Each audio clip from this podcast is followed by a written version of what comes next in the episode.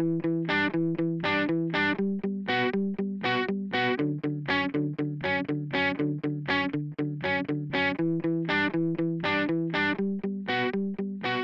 welcome to season eight of our Fixing Healthcare podcast. I am one of your hosts, Jeremy Corr, also host the popular New Books in Medicine podcast and CEO of Executive Podcast Solutions. With me is Dr. Robert Pearl. For 18 years, Robert was the CEO of the Permanente Group, the nation's largest physician group.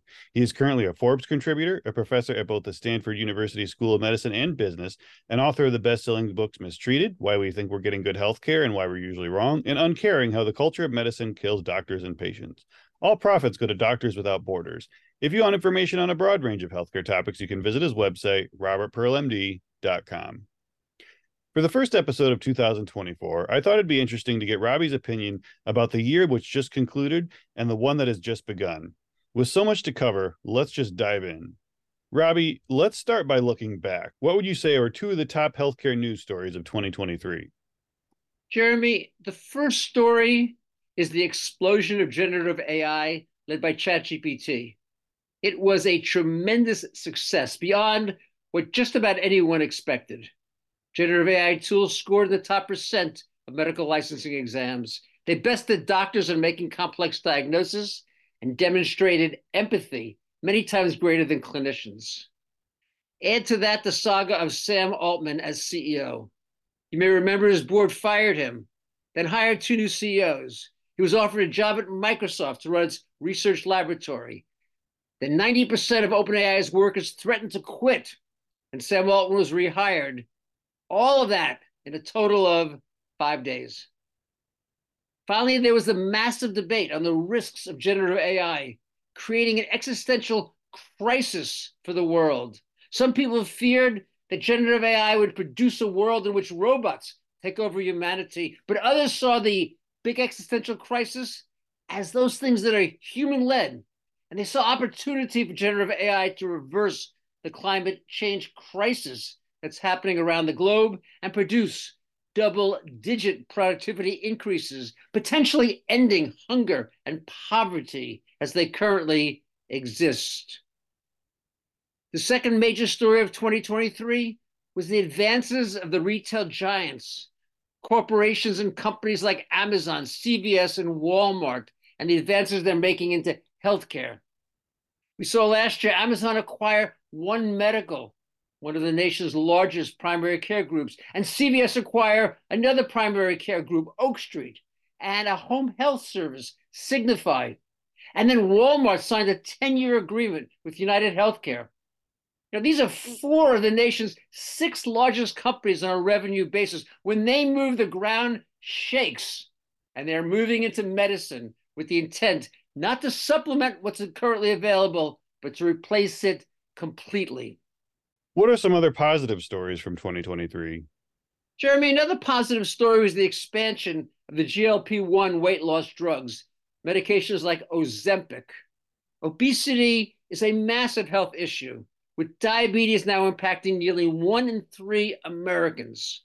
Obesity contributes to heart disease, cancer, and multiple other medical problems. Despite a range of efforts to help people shed the unwanted pounds, few have been successful. Interestingly, a study published in the New England Journal of Medicine in patients without diabetes showed that this class of drugs reduces cardiovascular risk beyond simply better managing blood sugar. The possibilities are massive for these medications. You know, we saw a similar impact of the statins decades in the past and other drugs which lowered blood lipids and the salutary impact they had on preventing heart attacks. Since then, in fact, we've seen a huge decrease in the frequency of patients dying from heart attacks something that has yet to be matched in other parts of medical practice. But the difference between these new drugs, the GLP 1 uh, agents, and the statins, it's price. Statins today cost a few dollars a month each. In contrast, if every obese American were treated with these weight loss and diabetes treating medications, which are currently priced at $12,000 to $15,000 per year, it would add $1.3 trillion dollars annually in order to pay for them at the current prices for which they are sold. Of course, there would be about a $250 billion reduction in cost due to the avoided heart attacks and other medical problems that would result. But netting it out, the overall cost of healthcare would rise by 25%, a trillion dollars. And I don't see that as being tenable for the United States. A second positive story is that more than half of individuals eligible for Medicare have chosen a Medicare Advantage plan. There are challenges to this program, with capitated payments being made to insurers, but fee for service payments continuing to be provided to the doctors and hospitals delivering the care. But Medicare Advantage is a step in the right direction. Because of its design, insurers and health systems can offer services in limited geographic areas, usually at the county level, and that reduces what economists call barriers to entry, far lower than for traditional commercial insurance plans. Capitation is key to addressing medicine's biggest challenges. It aligns the incentives for doctors and patients. In capitation, both providers and patients do best when chronic disease is prevented, complications from chronic diseases like heart attacks, strokes, and cancers are avoided, and medical errors are eliminated. What was the biggest medical breakthrough when it comes to pharmaceuticals and technologies? Jeremy, as we talked about on our podcast, Medicine the Truth, sickle cell disease is a terrible affliction that can't be effectively treated today. And in 2023, first the British government and then the FDA approved the use of a technology called CRISPR. This is the gene editing process that can reverse one of the variants of sickle cell anemia and sickle cell disease, as well as a second red blood cell problem called beta thalassemia. Listeners may remember when we talked about the CRISPR technique that what it does is alter tiny segments of a person's DNA down to the single gene level. We've known it could theoretically reverse inherited diseases. Now, that is a reality. About 100,000 Americans, mainly Black and Hispanic patients, have sickle cell disease. It produces intense, severe pain, and it occludes blood vessels, damaging kidneys and lungs. The abnormal genes lead to malformed red blood cells, and they clog and block blood flow. With genetic alteration, this no longer happens. But of course, the treatment is incredibly complex and it's fraught with risk. Patients must first undergo intense chemotherapy to clear their bone marrow of all abnormal stem cells, which otherwise would go on to produce the same deformed red blood cells. Then the genes must be altered, with the patient staying in the hospital for at least a month due to the high risk of infection and other complications following the high dose chemotherapy, which had been administered. Only when a normal bone marrow has been created is it safe for the patient to leave isolation. As a consequence, the cost of this treatment, extremely high, is predicted to be in the two to three million dollar range per patient. What were a couple of the negative things that happened in 2023? Jeremy, life expectancy fell by two full years during COVID 19. And the expectations were that it would bounce back to pre COVID levels once the pandemic ended. But that didn't happen in 2023. Coming out of the pandemic, the US was not only last among peer nations in life expectancy, but a full five years behind many countries in Asia and Europe. And while several of them have now returned to or are very close to their pre pandemic numbers, the US only went up half of our decline. As a result, we're now six years behind the countries at the top. A second big problem is that our maternal and infant mortality in 2023, which had already been the poorest among these wealthy industrialized nations, it became even worse, not better. As a result, women in the US now die twice as often during and following childbirth than women in France, which is the second worst nation. And in the United States, women die 10 times more frequently than pregnant moms in Norway.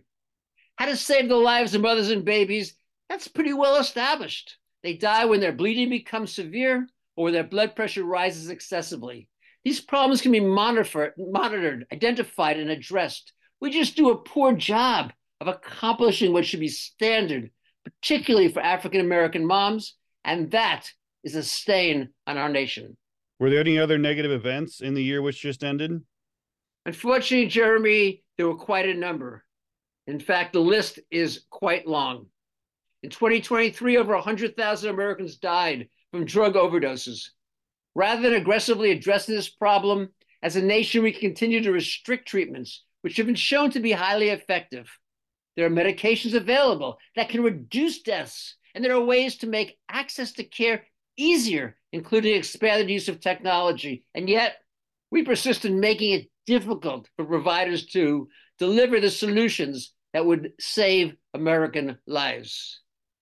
In 2023, suicides continue to rise and now exceed deaths from car accidents. Guns are a leading cause of death, both in suicide attempts and as a result of homicides. When it comes to guns, I don't understand why we can't find a compromise that protects people's ability to access guns, but also protects the lives of innocent people. If you need a license to drive a car and must take a test to obtain one, why not do the same for guns with educational programs focused on safety? Another factor that became even worse in 2023 and is predicted to be even worse in 2024 is that of climate warming. Once again, it's been the hottest year on record, and as temperatures rise, the negative health consequences grow. People die from excessive heat, particularly among the very old and very young. And finally, I was shocked in 2023 when I researched how many Americans were on Medicaid. This is a program designed to provide medical care to the extremely poor in the United States. You know, Jeremy, I might have estimated that 15% of people, or around 45 million Americans, would be on Medicaid at most. Instead, it was more than double, over 90 million um, individuals. And for the richest nation in the world, this level of poverty is extreme and it contributes to the poor health of our country. Research has shown that the social determinants of health, these include socioeconomic status and where you live, these factors have three times the impact on longevity as the actual medical care patients receive. Unfortunately, all of these factors combine to make the future of our nation's health unlikely to improve in the year to come. What gives you reason to have hope for positive change going into 2024? Jeremy, I'll first give you a counterintuitive answer, then I'll give you a more direct one. The rate at which the problems are getting worse indicates that a crisis is coming. And that could be the type of challenge which jumpstarts our nation's healthcare change. Of course, you never can tell whether the response will be positive or problematic. At some point, insurers are going to find that the cost of fee for service is so high that businesses can't afford the prices. And they'll discover that with the consolidation that is happening inside the hospital industry and through private equity, that they have little control over costs. When that happens, I hope they'll turn to capitation at the delivery system level to break the logjam. Doctors have more ability to restrain prices than they're demonstrating. They could check CT and MRI prices before sending a patient for a study, but they don't. You know, there's no difference in these studies when it comes to quality, and yet prices can be multiple times higher in some facilities than in others a mile or two apart. And they can find ways to minimize redundant testing, but they don't. The reason they don't is time. When they can personally benefit from increased efficiency, I'm confident and optimistic that they will. And capitation accomplishes that. Patients will be the beneficiaries from the lower costs and greater affordability. My more direct answer is that some of these things are happening already through the government. Next year, there will be drug price reductions for the medications administered in doctors' offices when the prices in 2023 rose faster than inflation. And we're beginning to see tighter regulations through the Department of Justice around mergers and acquisitions of hospitals. And likely we're going to see further restrictions around private equity. But having said that, there is a lurking danger. When costs rise rapidly and become unaffordable, there's always the threat that rationing will be introduced, and that's never good for people's health. What causes you concern regarding American healthcare going into 2024? Jeremy, there are three things that I find very worrisome. The first, as we just discussed, is the cost of healthcare, which is rapidly becoming impossible to sustain. Federal actuaries have estimated that costs will increase by $3 trillion from now until 2031. And that's, it's just not possible. As you know, I've written about shrinkflation, ways that inflation is slowed by restricting medical care without it overtly being said. A great example are high deductible health plans that have out of pocket costs beyond what half of all Americans can afford. And we're likely to see more of these sub rosa solutions implemented by payers and insurers. The second are restrictions on a woman's right to manage her health. Ever since the passage of Roe, decisions about medical care for women have been a private matter between a doctor and a patient. With the new Supreme Court and the Dobbs decision, that has changed in close to half of states. This spring, the justices are scheduled to hear an immensely contentious case on the drug mifepristone. The traditional method for performing an abortion was a surgical procedure, but today more than half of all pregnancy terminations are accomplished using medication.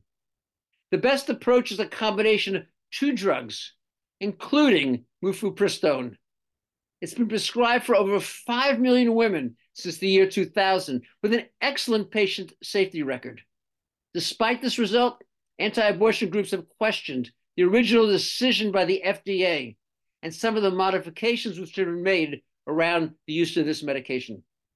Opponents of abortion have pushed to shorten the time it can be administered from 10 to 7 weeks after conception and to prevent distribution of this medication by mail. Moreover, they want to require three in person visits with a doctor, which is an arduous requirement for many women. Based only on the current challenges, physicians could still prescribe the other drug used, but it alone is less effective than the combination. And furthermore, most doctors fear that the current court case is only the first what will be multiple attempts to restrict or even prohibit completely abortion access everywhere in the United States. As part of this decision, there's even a more or equally problematic aspect. Asking the courts to overturn decisions by the clinical experts in the FDA would be radical. And it would open other lawsuits and battles for well established medications, such as birth control pills, based upon hypothetical clinical concerns. And the third and final thing I worry about is the burnout that's happening in American healthcare today. And the fact that we may be focusing on the wrong reason that it is expanding. Doctors view the biggest contributors to the problem as the bureaucratic tasks they must do. This includes obtaining prior authorization, using clunky electronic health records that were created for billing and claims, and the volume of patients they end up seeing each day. But research published in 2023 showed that rather than burnout being a distinctly American problem, which these other associated contributors are, that burnout is a global phenomenon among peer nations, including places like Australia, Germany, Canada, and France. In medicine, if you make a wrong decision, treatment rarely works. And I worry that the same will be true relative to burnout. Looking at the global nature of burnout, I think it reflects the growing incidence of chronic diseases and how much more time it requires to care for people with them.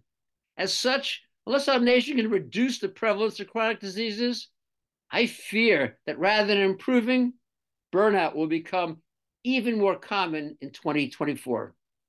Are there any new technologies or breakthroughs that you're looking forward to in 2024? Jeremy, I think most of the positives will build on the advances of this past year. Having approved CRISPR for one variant of sickle cell disease, approval for other variants and for other inherited diseases are likely to follow. We can expect OpenAI to release its next version of ChatGPT sometime in the year to come. And we can expect it'll be twice as powerful as the current one, GPT 4. We should expect that there will be more new drugs for weight loss, which I'm hoping could include a pill. And the mRNA technology that was used to create the COVID 19 vaccines, it will be applied to treating additional viruses and potentially even cancers. How many of these advances will materialize and come to market in 2024 versus 2025 or even 2026? That's unclear. But in the year to come, pharmaceutical companies will be working on all of these major opportunities. Do you think next year at this time we'll still be talking about AI the same as today? Will healthcare organizations be as slow to adapt this technology as they were other technologies? My answer is no. We'll not be still talking about it in the same way.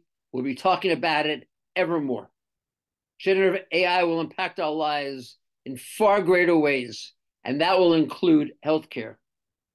And the big difference between this technology and the ones from the past is that ChatGPT and the other applications, they don't require healthcare organizations to lead the way. Patients can take their symptoms, put them into ChatGPT, and get a diagnosis and treatment plan. Of course, they can't currently prescribe their own medications, but they can let their doctors know the results and hopefully speed up the care process. And over time, I'm optimistic the generative AI technology will empower patients. It will alter the doctor patient relationship in positive ways, and it will lead to better health. I predict that 2024 will be a big step in that direction. With 2024 being a presidential election year and COVID 19 mostly in the rearview mirror, what healthcare issues do you think voters and candidates will focus on as we get closer to November? The two biggest healthcare issues will be affordability and abortion. Both will be contentious.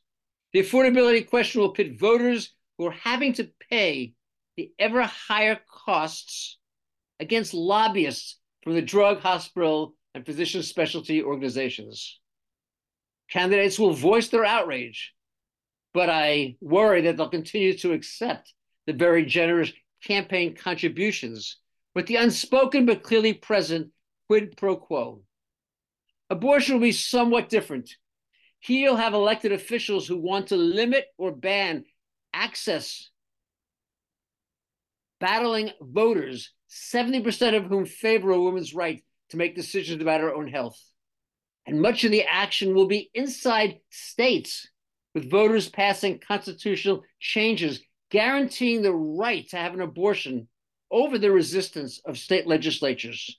Of course, the battle over abortion medication that we discussed earlier will raise the intensity with the Supreme Court ruling likely to be sometime this June. As one of the most respected healthcare leaders and experts in the country, if one of the presidential candidates asked you to help build out their healthcare agenda for their next presidential term, what would you propose to them? As you know, Jeremy, I teach at the Stanford Graduate School of Business. And I don't think change comes in healthcare because it's quote, the right thing to do or because it must happen. Instead, I think it, ha- it occurs for economic reasons.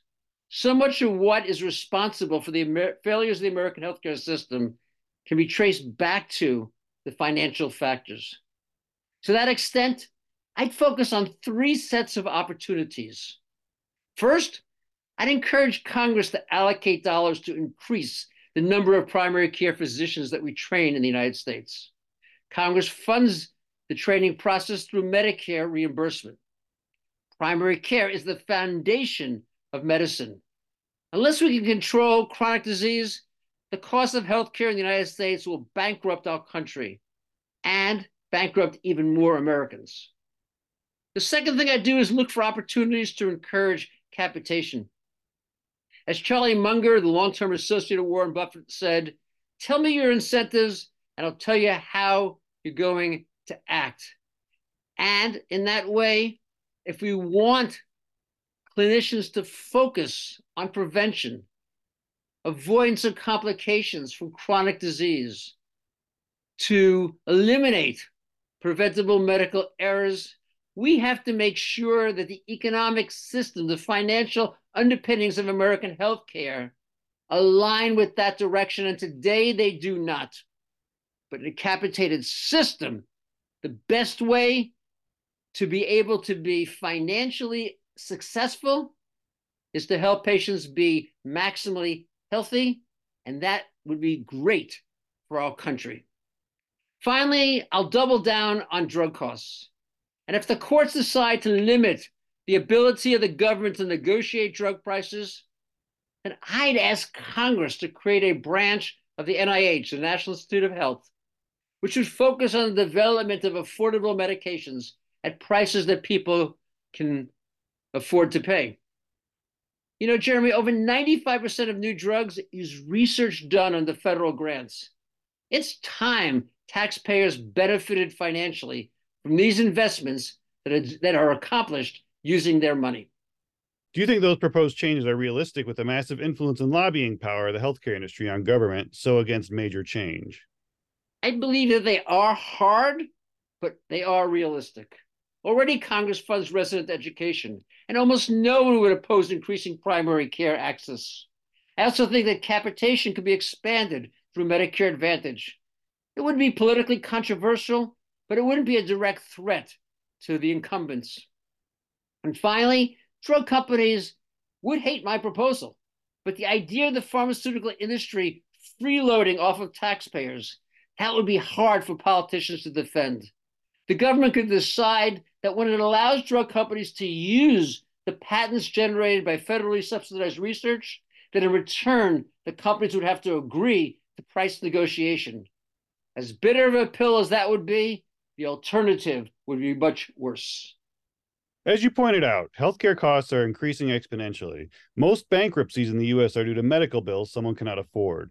Do you see this trend continuing to get worse in 2024? Uh, can anything realistically be done to reverse this trend, or will healthcare costs continue to spiral further and further out of control? Jeremy, I see all these pieces tying together. And when I look for the common source of the difficulty, I perceive for service as the villain. When you have providers deciding what diagnostic tests and treatments to offer, patients relatively protected by insurance from the biggest healthcare costs, and exorbitant pricing secondary to the conglomerate of monopolies happening for hospitals, drug companies, and private equity owned medical doctor groups, you have a guarantee of ever higher costs going forward. As we just discussed, the only solution would be to move from fee for service to capitation at the delivery system level with guarantees for patients around access and quality outcomes. I believe not only would this improve clinical results, but it also would eliminate many of the frustrations doctors experience, including prior authorization, the computer systems programmed around revenue generation, and the resulting necessity to see more patients in a day than humanly possible. The system is broken. Hopefully, in 2024, we'll take a step to a better outcome, both for providers of care and its recipients. Staffing shortages have been a major issue in the US for the last couple of years. I know this is a problem that hit the healthcare industry particularly hard. We're always hearing about nursing shortages or primary care physician shortages or hospital staffing shortages. Uh, what are the underlying reasons for the staffing shortage in healthcare and what can be done to fix it? Jeremy, as you know, healthcare is one of the most people intensive industries that exists. And salaries are high, with training periods long compared to just about any other field. Given the proliferation of chronic disease, I fear there was no way to solve the current shortages just by training and hiring more people. And even if it were possible, the costs would be prohibitive. I do separate the issues for doctors and nurses, however. Relative to physicians, I believe we have enough people, but they're maldistributed. We train too many specialists and not enough primary care. But of course, when I say that, I mean assuming that medical care becomes more efficient and effective. But these things could be done while we train more doctors in primary care. The nursing challenge is more difficult because the training model for bedside medicine is so labor intensive. And as a result, we currently train too few nurses a year. And we're also too restrictive on immigration policy. Technology can help to solve both difficulties. For doctors, it will be by empowering patients to stay healthier and helping them to address and allowing them to address problems that today require a clinician. For nurses, it will be using technology to do the type of ongoing evaluation of inpatients, which currently depend on people. But the real solution to both is by keeping Americans healthier. And the best way to accomplish a shortage of supply is by reducing demand. And in medicine, the best way to accomplish that is by avoiding chronic disease and eliminating or minimizing its complications in the first place. The COVID 19 pandemic forced the widespread adaptation of telehealth, technology that is standard and has been in almost every other consumer facing industry for quite some time. Has the popularization of telehealth stuck around, or now that COVID 19 is mostly behind us, has our nation gone back to the pre COVID 19 status quo? As you noted, prior to COVID 19, telemedicine accounted for only 1% to 2% of visits. At the peak of the pandemic, that rose to 69%, but now it's dropped back down to under 10%, with most of the use being in the mental health arena. The reasons are multiple. There's the economics of a virtual visit being re- remunerated at a lower rate than one which is in person. Then there are the cultural issues, which elevate the doctor's office as the best place to provide medical care, even when it's very inconvenient for patients and with no better outcomes. And finally, there's inertia. It's just easier to give care in the office with all of your staff at your disposal. But even beyond what was done during COVID, there are huge opportunities being missed. One example is at night on weekends. In the middle of the night and on weekends, patients needing medical care usually hear a recorded message when they telephone to their doctor's office. If this is a medical emergency, please hang up and dial 911 or go to the nearest emergency room. This impersonal message leaves sick callers and worried patients and worried parents with a difficult decision. Do I drive to the ER and lose a night of sleep? or chance it and wait until morning to call my doctor's office. Those who drive to the ER will endure a two hour wait on average, along with duplicate testing and wildly inflated prices. ER services are 12 times as expensive as going to a physician's office and waste more than $32 billion each year, according to an analysis by the United Healthcare Group. The reality is that many patients who go to the ER after hours they don't require emergency services. They just go because they don't have any other alternative. Technology can solve the patient's needs without overwhelming doctors. Kaiser Permanente members in Virginia, Maryland, and Washington, D.C. can access 24 by 7 video health center expertise that connects them with a doctor who can quickly assess the problem and offer guidance. The doctor determines that the patient has a life threatening problem. She tells the patient to go to the ER sending the relevant medical information ahead to reduce the risk of complications. But 60% of the time, telemedicine physicians not only address the person's anxiety, but also resolve the clinical problem. In the future, ChatGPT will assist them in this pursuit. And similarly, patients find it inconvenient to get specialty care when it's needed. It would be optimal if their problems could be solved when they were still in the primary care physician's office. And at least 40% of the time, that could happen. Often, primary care physicians have 95% of the expertise needed to accurately diagnose and treat a problem, but there's no way to obtain the other 5%. And without that 5%, their only option is to make a referral for an in person specialty consultation, leading to treatment delays and higher costs. Waiting lists for specialist appointments can be long. For example, even before the pandemic, patients in the United States often had to wait weeks or months to see a dermatologist. At Kaiser Permanente, primary care physicians routinely use telemedicine to consult dermatologists while the patient is still in the exam room. Patients leave with a confirmed diagnosis, a treatment plan, and a prescription. Some 70% of KP patients who visited their primary care doctor with a difficult to diagnose rash have had their problems resolved in less than 10 minutes via telemedicine. And ChatGPT will support this type of highly efficient and convenient healthcare solution as well. When technology makes care more convenient for patients, but it doesn't guarantee or generate more income for doctors and hospitals, in the United States today, it's rarely embraced. The pandemic put a spotlight on the mental health crisis, how little is being done to address it, and the stigma around it. Where are we at as a nation relative to addressing mental health? And do you see any positive changes happening soon? Jeremy, as a nation, we are far from where we need to be. As I mentioned earlier in this podcast, the mental health issues are growing year by year. And now we find ourselves without enough therapists and find it difficult for people to get the help they require. I'm optimistic that technology will be a powerful tool. Like a therapist, large language models like ChatGPT have the ability to recognize what patients are saying and respond appropriately once they are trained. Major progress is already happening in developing this technology. A positive step would grant interstate licensing for therapists.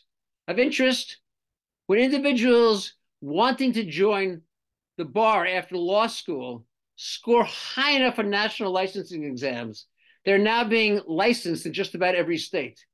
And given how different legal statutes are state by state, while the physiology of people and the outcomes of medications and treatments are identical, a similar solution in healthcare, allowing individual physicians to be licensed in all parts of our country, would be very positive and a way to offer mental health services to people across the United States particularly in communities where there's insufficient numbers of providers.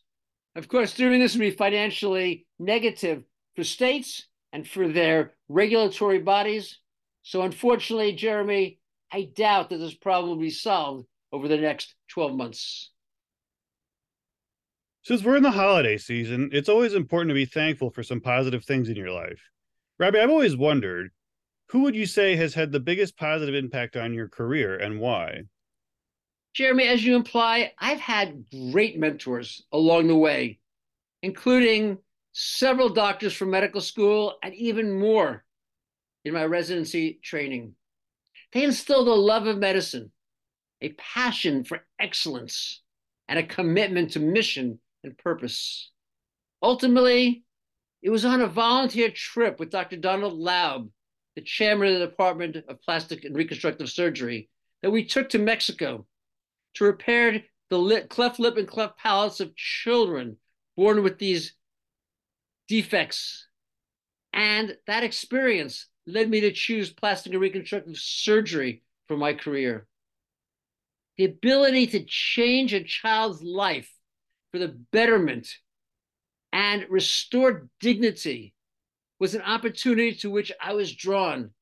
And after that trip, I just couldn't say no to becoming a plastic and reconstructive surgeon. It was one of the best decisions of my life. Robbie, do you have any final thoughts as we head into 2024? Jeremy, I'm profoundly grateful to our listeners and the incredible questions they send us every week and sent to us across all of 2023. With the new year upon us, I'd like to ask each of them to tell three friends about the Fixing Healthcare podcast. I'm a firm believer that the broader the conversation and the greater the diversity of opinion, the sooner we will once again make American healthcare the best in the world. I'd like to wish all of our listeners a happy new year, a time of peace, fulfillment, and health. We hope you enjoyed this podcast and will tell your friends and colleagues about it. Please follow Fixing Healthcare on Apple Podcasts, Spotify, your favorite podcast app. If you like the show, please rate it five stars and leave a review. Visit our website at fixinghealthcarepodcast.com and follow us on LinkedIn, Facebook, and Twitter at Fixing HC Podcast. Thank you for listening to Fixing Healthcare's Breaking the Rules with Dr. Robert Pearl and Jeremy Corr. Have a great day.